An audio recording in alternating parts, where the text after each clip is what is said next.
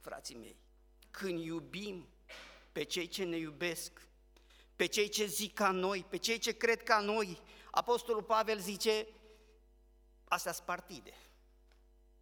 Când iubim așa, am, am atins, haideți să, să, să spun altfel de cum a spus Domnul Isus, poate ne șochează un pic, poate, poate ne trezim un pic. Am atins cel mai înalt nivel care noi îl putem atinge ca oameni. Știți care? Nivelul acesta de păgân. Eu și tu ești chemat să iubești pe cel ce nu merită, pe fratele tău care nu merită. Responsabilitatea care o avem, aș vrea să citesc din 1 Petru, capitolul 2, versetul 9, 1 Petru, capitolul 2, versetul 9. Mă uitam tot în a doua Petru și nu, nu, nu meșea nici cum. Voi însă sunteți o seminție aleasă, o preoție împărătească, un neam sfânt, un popor pe care Dumnezeu și l-a câștigat ca să fie a Lui, ca să vestiți puterile minunate ale celui ce v-a chemat din întuneric la lumina sa cea minunată. Dumnezeu ne-a câștigat prin jertfa Lui ca să fim a Lui. Israel pentru o vreme este pus deoparte. Poate astăzi se întâmplă ce scrie în Ezechiel acolo, că oasele acelea uscate se adună. Dar încă este timpul bisericii, încă este timpul meu și al tău, ca să vestim puterile minunate ale celui ce ne-a chemat din întuneric la lumina sa cea minunată. Tu și cu mine formăm poporul lui Dumnezeu. Și poporul lui Dumnezeu se caracterizează prin dragoste. Aș vrea primul punct la care vreau să mă refer în seara aceasta. Un creștin sau eu sau tu, un creștin fără dragoste, așa am spus că primele două puncte vreau să arăt ceea ce nu este dragostea, ceea ce, ce face rău dragostea sau ceea ce ne aduce prejudicii lipsa de dragoste. Un creștin fără dragoste este un creștin căzut. Atunci când nu iubesc, sunt un om căzut. Atunci când nu iubești, ești un om căzut.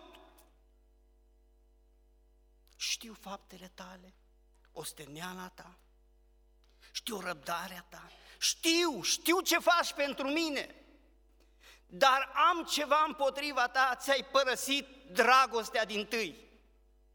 Ți-ai părăsit dragostea din tâi.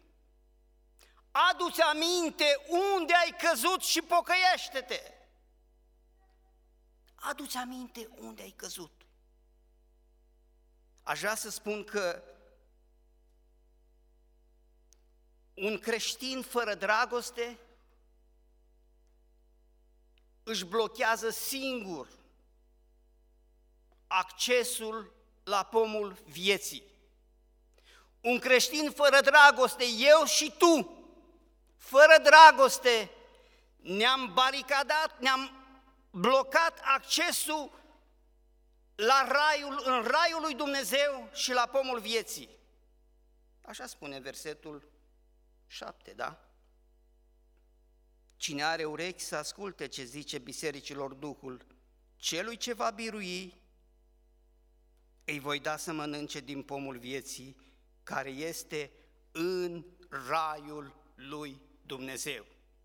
Ce înseamnă aici cel ce va birui? Ce înseamnă, frații mei? Ce înseamnă Edi? Cel ce are dragoste. Cel ce are dragoste. Cel ce este plin de dragoste. Dumnezeu îmi spune mie și spune ție, aduți aminte unde ai căzut. Omul care nu are dragoste sau creștinul sau Credinciosul care nu are dragoste este un om căzut și are nevoie de ridicare. Cuvântul lui Dumnezeu este da și amin. Nu există altă posibilitate decât să am dragoste. Punctul numărul 2. Faptele creștinului fără dragoste sunt fără valoare. Credeți? Credeți? Fac o afirmație nebiblică? Biserica aceasta din Efes spune, știu faptele tale, osteneala ta, răbdarea ta, știu că ai răbdare, că ai suferit din pricina numelui meu, că n-ai obosit, dar dacă este căzut, este nimic. Faptele, de fapt lucrarea fiecăruia dintre noi este trecută prin focul lui Dumnezeu. Și tot ce am făcut fără dragoste va arde ca paiele. Frații mei, ăsta este adevărul biblic. Tot ce am făcut fără dragoste va arde ca paiele. Nimic nu va rămânea. Întăresc acest gând cu un alt text biblic ca să mă puteți înțelege, în 1 Corinteni, capitolul 13, și aș vrea să citesc aceste versete, în 1 Corinteni, capitolul 13, de la versetul 1 la 3, binele cunoscut capitol al dragostei. Spune așa, chiar dacă aș vorbi în limbi omenești și îngerești și n-aș avea dragoste, sunt o aramă sunătoare sau un chimval zângănitor. Chiar dacă aș avea darul prorociei și aș cunoaște toate tainele și toată știința, chiar dacă aș avea toată credința, așa încât să mut și munții, și n-aș avea dragoste, nu sunt nimic. Chiar dacă mi-aș împărți toată averea pentru hrana săracilor, chiar dacă mi-aș da trupul să fie ars și n-aș avea dragoste, nu îmi folosește la nimic. Este foarte serioasă problema. Ai fost chemat și am fost chemat să-L reprezentăm pe Dumnezeu. Și Dumnezeu este dragoste. Împărăția Fiului este împărăția dragostei. Și de multe ori constatăm în viața noastră, nu să ne spună alții, să constatăm noi că suntem lipsiți de dragoste. Dumnezeu spune, întoarce-te înapoi. Gândiți-vă dacă tu ai fi sau am avea un frate de genul acesta în biserică, să vorbească în limbi îngerești și omenești, să spună tainele lui Dumnezeu, să prorocească, să fie gata să își dea tot agoniseala lui la săraci, să aibă credință să mute munții, dacă se roagă să mute munții. Uai, ce am să, omul ăsta e extraordinar. Și spune Apostolul Pavel, dacă nu-i dragoste, nu-i nimic. Ei, astea le înțeleg și nu le înțeleg, versetele astea. Dar ăsta, ultimul, ăsta nu-l mai înțeleg. Poate mă ajutați voi. Auziți ce zice aici? Și chiar dacă mi-aș împărți toată averea pentru hrana săracilor, chiar dacă mi-aș da trupul să fie ars și n-aș avea dragoste, nu folosește la nimic. Nu știu, frații mei, voi cum explicați, dar eu aici puterea mea de gândire mă depășește. Chiar dacă mi-aș da trupul să fie ars, gândește-te să vină o situație să ne pună pe rug și să arzi și să arzi degeaba. Am auzit de multe ori explicația aceasta sau vorbele acestea, de ar veni Domnul odată că e atâta năcas pe pământul ăsta și atâta boală și mă doare toate, de ar veni Domnul să scăpăm de asta. Asta nu-i dragoste, frații mei. Asta e fugă de responsabilitate. Sunteți de acord? Dragoste este când sunt sănătos, când îmi merge bine, când aș mai trăi pe pământul acesta. Dar, Doamne, vino, Doamne Iisuse! Te doresc pe tine! Doresc revenirea ta! Punctul numărul 3. Dragostea de frați. Evanghelistul Ioan, în Ioan, capitolul 13, versetul 34 și 35.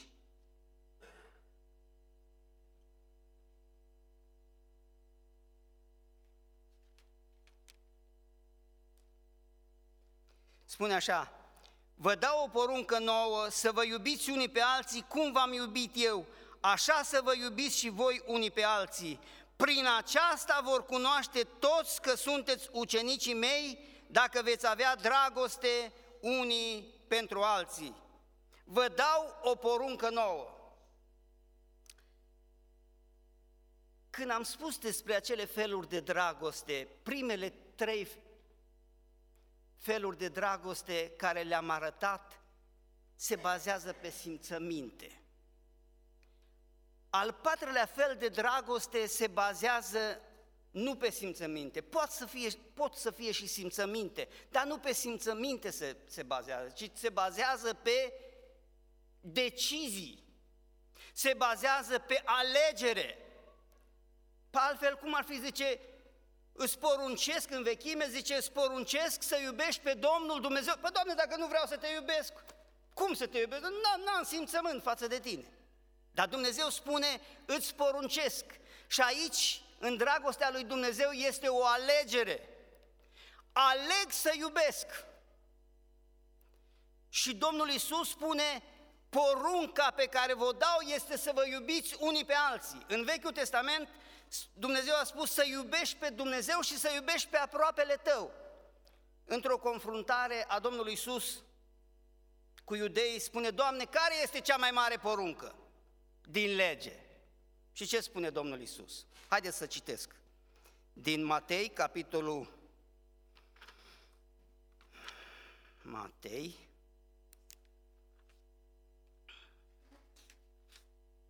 Matei, capitolul 20 Matei, capitolul 22, cu versetul 36. Învățătorule, care este cea mai mare poruncă din lege?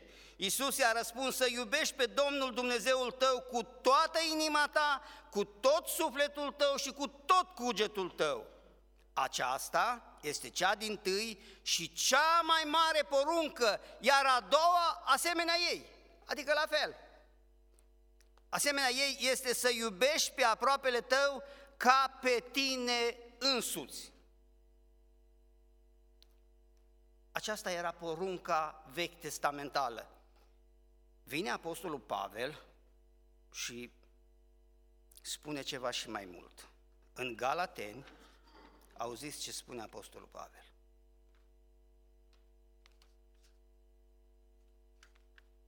Galateni, capitolul 4, dacă nu mă înșel,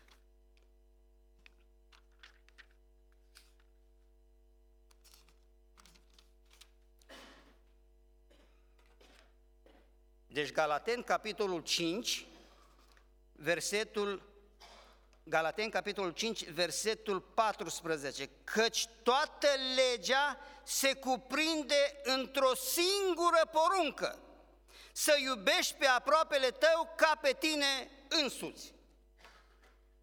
Toată legea se cuprinde într-o singură poruncă, să iubești pe aproapele tău ca pe tine însuți. O singură poruncă. Ce îi dau eu lui Dumnezeu dacă îl iubesc pe Dumnezeu? Cu ce scade slava lui Dumnezeu dacă eu îl iubesc pe Dumnezeu? Cu ce să mărește slava lui Dumnezeu dacă eu îl iubesc pe Dumnezeu? Cu ce se întâmplă dacă tu îl iubești sau nu îl iubești pe Dumnezeu? Noi nu putem să nimicim slava lui Dumnezeu dacă nu credem în Dumnezeu. Putem dacă trăim o viață de dragoste prin laudele noastre să mărim slava lui Dumnezeu. Asta putem. Dar, dar noi nu putem face nimic. Deci ceea ce noi putem face, putem face rău sau bine cui? Cui? Semenilor noștri. Toată legea se cuprinde într-o singură poruncă. Semenului meu pot să-i fac rău sau bine prin purtarea mea.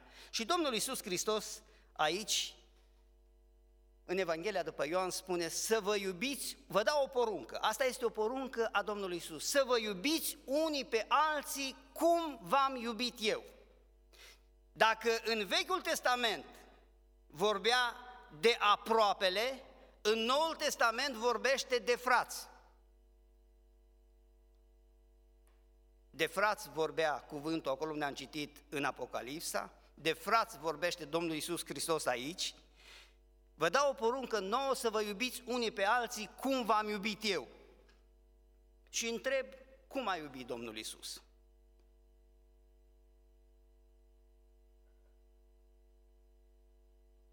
Domnul Isus Hristos a iubit jerfindu-se.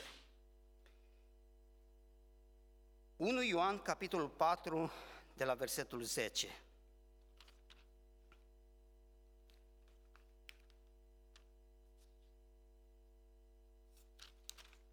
Și dragostea stă nu în faptul că noi am iubit pe Dumnezeu, ci în faptul că El ne-a iubit pe noi și a trimis pe Fiul Său ca jertfă de ispășire pentru păcatele noastre. Și versetul 11, Prea iubiților, dacă astfel ne-a iubit Dumnezeu pe noi, trebuie să ne iubim și noi unii pe alții. Versetul 12, nimeni n-a văzut vreodată pe Dumnezeu. Dacă ne iubim unii pe alții, Dumnezeu rămâne în noi și dragostea Lui a ajuns desăvârșită în noi.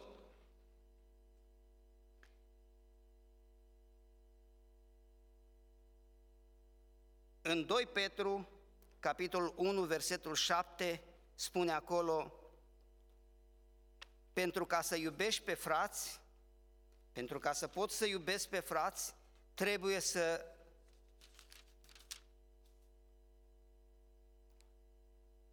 avem niște lucruri care spune așa, dați-vă și voi toate silințele ca să uniți cu credința voastră fapta, cu fapta cunoștința, cu cunoștința înfrânarea, cu înfrânarea răbdarea, cu răbdarea evlavia, cu evlavia dragostea de frați.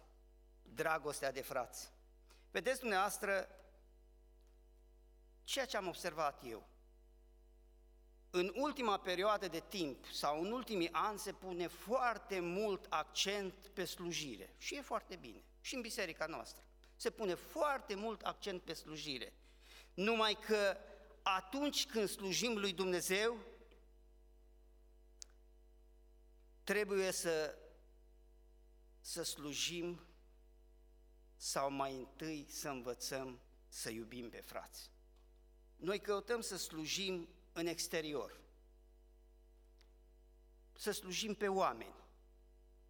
Și de multe ori văd la mine, poate, poate e și la dumneavoastră așa nu sunt capabil să iubesc pe frați. Nu suntem capabili, poate e cam greu cuvântul acesta, nu suntem capabili să iubim pe frați. Frații mei, nu poți să iubești pe oameni dacă nu poți să iubești pe fratele tău. Suntem chemați să iubim pe frați, suntem o familie, familia lui Dumnezeu. Și Nimeni și nimic nu te poate da afară din familia lui Dumnezeu. Nimeni nu te poate exclude din familia lui Dumnezeu. Doar tu și păcatul. Doar o inimă rea și necredincioasă. Eu pe mine mă pot exclude. Tu pe tine te poți exclude din familia lui Dumnezeu. Da, se pot lua hotărâri, da, punem deoparte, facem, dar trebuie să fim foarte atenți. Trebuie să fim foarte atenți. Suntem chemați să iubim. Suntem chemați să fim un exemplu de iubire pentru lume. Nu vă spun ca unul care am umblat pe culmi, ci vă spun ca unul care am trăit și pe culme și prin voi. Iubiți pe toți frații. Suntem chemați să iubim pe acei care nu merită. Suntem chemați ca dragostea noastră să o arătăm tuturor. Haideți să vă spun ceva. Când m-am pocăit și când te-ai pocăit, toți frații au fost sfinți, așa? Așa e că, cum, i cum i-ați văzut când v-ați pocăit? Și numai tu ai fost cum? Numai tu ai fost cum? Păcătos. Toți frații au fost sfinți și numai tu ai fost păcătos. Dar acum, dar acum cum e? Tu ești sfânt și toți frații sunt cum cope. Slavă Domnului! Ăsta e răspunsul. Ăsta e răspunsul adevărat. Ăsta e corect. Acum eu sunt sfânt și toți frații sunt sfinți. Amin. Așa să fie. Acesta este cuvântul lui Dumnezeu. Tindem de multe ori să spunem eu sunt sfânt și ăla nu. Dar toți frații sunt sfinți, tot poporul Domnului e sfânt. Aici, în Evanghelia după Ioan, capitolul 17, pe capitolul 13, Domnul Iisus Hristos spune să vă iubiți cum v-am iubit eu. Știți cum a iubit Domnul Iisus Hristos jertfindu-se? Știți când m-a iubit Dumnezeu pe mine? Când n-am avut nici o valoare, nici acum n-am, nici acum n-ai. Dacă n-ar fi îndurarea Lui, n-am avea nicio valoare. Când am fost căzuți, când am fost vrăjmași al lui Dumnezeu, atunci m-a iubit Dumnezeu pe mine și pe tine. Și am citit cuvântul acolo că și noi, dragostea Lui rămâne în noi dacă iubim. Aici, în capitolul acesta, se mai întâmplă un lucru, spune Domnul Iisus Hristos, atunci când iubești, atunci când iubesc, dragostea care o am față de frați certifică un lucru. Știți care? Ați sesizat? Sunteți aici, frații mei? Ați sesizat? Ați sesizat? Mai citesc o dată. Te rog, pune Evanghelia după Ioan, capitolul 13, versetul 35. Prin aceasta vor cunoaște toți și pocăiți și nepocăiți, toți că sunteți ucenicii mei, dacă veți avea dragoste unii pentru alții. Am citit că prin credință am devenit copii al lui Dumnezeu. Al doilea pas este pasul uceniciei. Aici prin dragoste, toți vor recunoaște că sunt și că ești copil al lui Dumnezeu, dacă iubești, dacă iubesc. Dacă nu iubim, n-are nici frații ce recunoaște, nici lumea.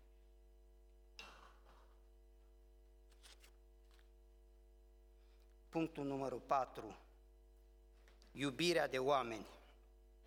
Am citit acolo în 1 Petru, ca să unim cu credința noastră fapta cu fapta, cunoștința și așa mai departe, până la iubirea de frați. Și acolo spune cu iubirea de frați, iubirea de oameni, frații mei. Dacă nu învăți, dacă nu înveți să iubești pe frați în situații dificile, când nu merită, nu ești calificat ca să iubești pe oameni. Și noi aici sărim calul. Noi suntem gata să facem orice lucrare pentru Dumnezeu și sărim peste iubirea de frați. Dumnezeu să ne dea înțelepciune, Dumnezeu să conștientizeze mintea mea și mintea noastră că suntem chemați să iubim, suntem fii ai iubirii, suntem în împărăția iubirii. Da, sunt situații care arată într-o biserică, cum se manifestă, dar acolo e cu totul și cu totul altceva. Deci, iubirea de oameni, haideți să mai citesc aici, să întăresc acest gând cu un, cu un, încă o referință biblică din 1 Timotei, capitolul 2, versetul 1 la 4. Vă îndemn, dar înainte de toate să faceți rugăciuni, cereri, mijlociri, mulțumiri pentru toți oamenii, pentru împărați și pentru toți cei ce sunt înălțați în dregătorii, ca să putem duce astfel o viață pașnică și liniștită cu toată evlavia și cu toată cinstea. Lucrul acesta este bun și bine primit înaintea lui Dumnezeu Mântuitorul nostru, care voiește ca toți oamenii să fie mântuiți și să vină la cunoștința adevărului. Amin.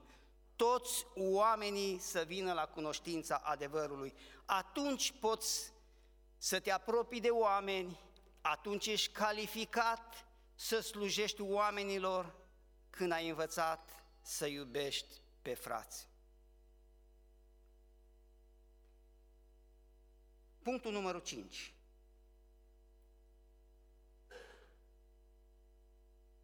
Punctul numărul 5, frații mei, este iubirea vrășmașului.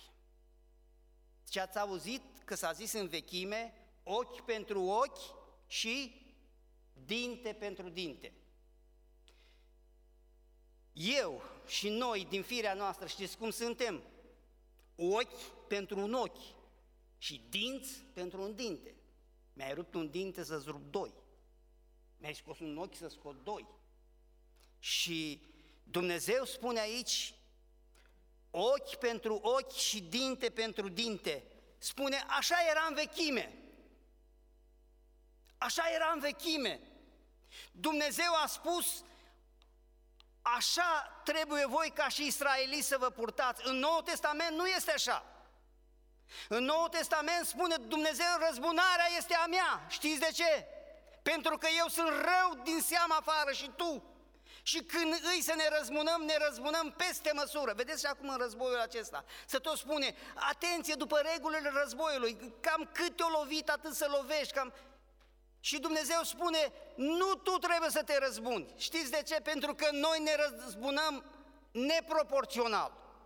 Spune, răzbunarea este a mea. Se tot spune de iertare. Aș vrea să spun, frații mei, iertarea este baza. Dacă cineva mi-a greșit, dacă cineva ți-a greșit și nu ierți, prima victimă ești tu. Tu, cel care nu ierți. De ce? Pentru că mai devreme sau mai târziu vei ajunge să te răzbuni și când vei ajunge să te răzbuni, intri în conflict cu Dumnezeu. Intru în conflict cu Dumnezeu, pentru că Dumnezeu spune răzbunarea este a mea. Și Domnul Iisus spune aici, ați auzit, că s-a zis ochi pentru ochi, dinte pentru dinte. Dar eu vă zic, ce zice Domnul Iisus? Ce zice? Iubiți pe vrăjmașii voștri. Iubiți pe vrăjmașii voștri. De ce, frații? Tot acolo spune și concluzia. De ce? De ce? Ca să fiți ce? Frații mei, închei? Mă ascultați? Ca să fiți fii ai Tatălui vostru care este în ceruri. Deci prin credință ne-a dat dreptul să fim copii, prin iubire, prin dragoste, se certifică faptul că suntem ucenici și prin iubirea vrășmașului devenim fii. Nu mai ești nici copil, nici ucenic, ești fiu. Când? Când îți iubești vrășmașul. Nu știu Cine a putut să treacă pe aici? Mă gândesc la Domnul Isus care știa că Iuda îl va vinde și spune, prietene, tu ai, putut să, ai putea să spui așa. Eu nu știu dacă aș putea. Prietene, ce ai de gând să faci? Fă. Prietene. Iubirea vrășmașului îți dă această calitate de fiu al lui Dumnezeu. Copil, ucenic, apoi fiu. Acum, vreau să ajungem la concluzie. Vreau să vă dau o referință biblică, dar înainte de aceasta vreau să vă mai pun o întrebare. De unde știți dumneavoastră că Dumnezeu v-a iubit?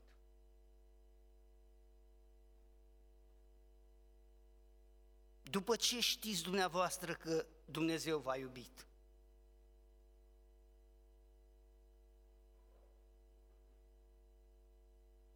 Pune-te, rog, 1 Ioan, capitolul 3, versetul 16, partea A a versetului. Noi am cunoscut dragostea Lui prin aceea că El și-a dat viața pentru noi. Noi am cunoscut dragostea Lui prin aceea că El și-a dat viața pentru noi.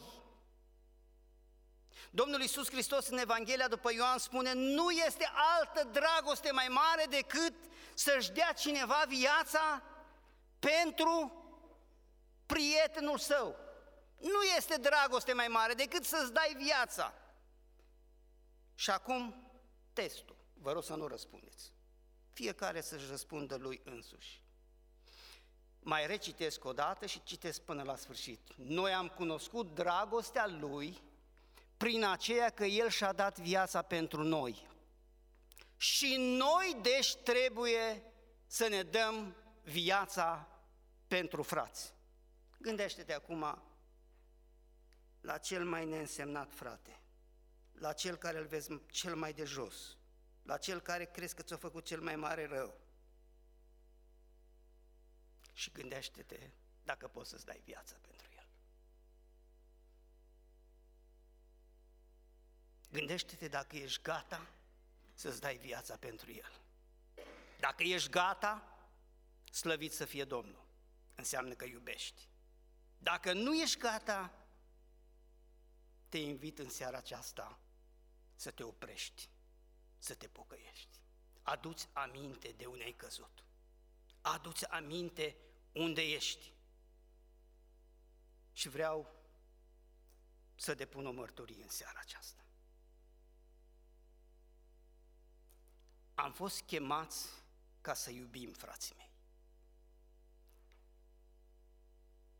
Israel, dacă n-a iubit, a fost împrăștiat în toată lumea și suportă consecințele a faptului că nu l-a reprezentat pe Dumnezeu în lumea aceasta. Ești chemat să-L reprezinți pe Dumnezeu, tu și eu, prin dragoste. Țin minte atunci când m-am întors la Dumnezeu, nu știu să vă explic bine prin cuvinte. N-am cuvinte suficiente să vă explic dar un crâmpei din ceea ce am trăit, parcă pluteam, parcă, dacă pot să spun așa, am fost înnebunit de dragostea lui Dumnezeu. Sau să vorbesc mai biblic, cum zice în cântarea cântărilor, înnebuneam când îmi vorbea. Parcă eram, eram atât de plin de dragoste, eram atât așa o stare înălțătoare, o stare, nu știu să vă explic cum trebuie, nu pot să o, să o descriu în cuvinte, cred și îmi place să cred că atunci când mă voi întâlni cu Hristos, experiența aceasta mea va păli. Va fi nimic, va fi ca o picătură de apă într-o găleată. Nu se va cunoaște. Știți de ce? Pentru că Dumnezeu spune, așa cum am spus la început, Dumnezeu este dragoste. Nu știu să vă explic asta. Nu că Dumnezeu se poartă cu dragoste. Dumnezeu, în esența Lui, natura Lui, este dragoste. Și tu și eu suntem chemați să arătăm ceva din dragostea Lui. Eu am ales, am decis, am hotărât să iubesc hotărăște și tu în seara aceasta. Știu că nu-mi va ieși întotdeauna. Știu că uneori poate din pricina firii mele, poate mă cuprinde mânia, răutatea, ura, nu știu, dar mereu aleg să iubesc. De ce? Pentru că El m-a iubit mai întâi. Nu știu cum va fi în eternitate, dar știu atâta că Apostolul Pavel a spus lucruri care la mintea omului nu s-a suit, așa va fi acolo în ceruri. Cred, așa după rugăciunea Domnului Isus din Ioan 17, nu ne spune, Tată, vreau ca acolo unde sunt eu să fie și aceea pe care mi-ai dat, ei să fie una, unitate, părtășie, dragoste, cred că e ceva super, ceva, ceva ce nu putem explica. Ce, dacă putem ceva să gândim, înseamnă că nu mai e adevărat ce a zis Pavel, că la mintea omului nu s-a suit. Doamne ajută-ne! Doamne dă izbândă ca să fim de azi înainte oameni ai dragostei. Vrei să decizi și tu în seara aceasta să iubești? Vrei să iei și tu hotărârea aceasta că vei iubi în orice circunstanță? Iubiți pe frați ca să fiți fii ai Tatălui. Amin.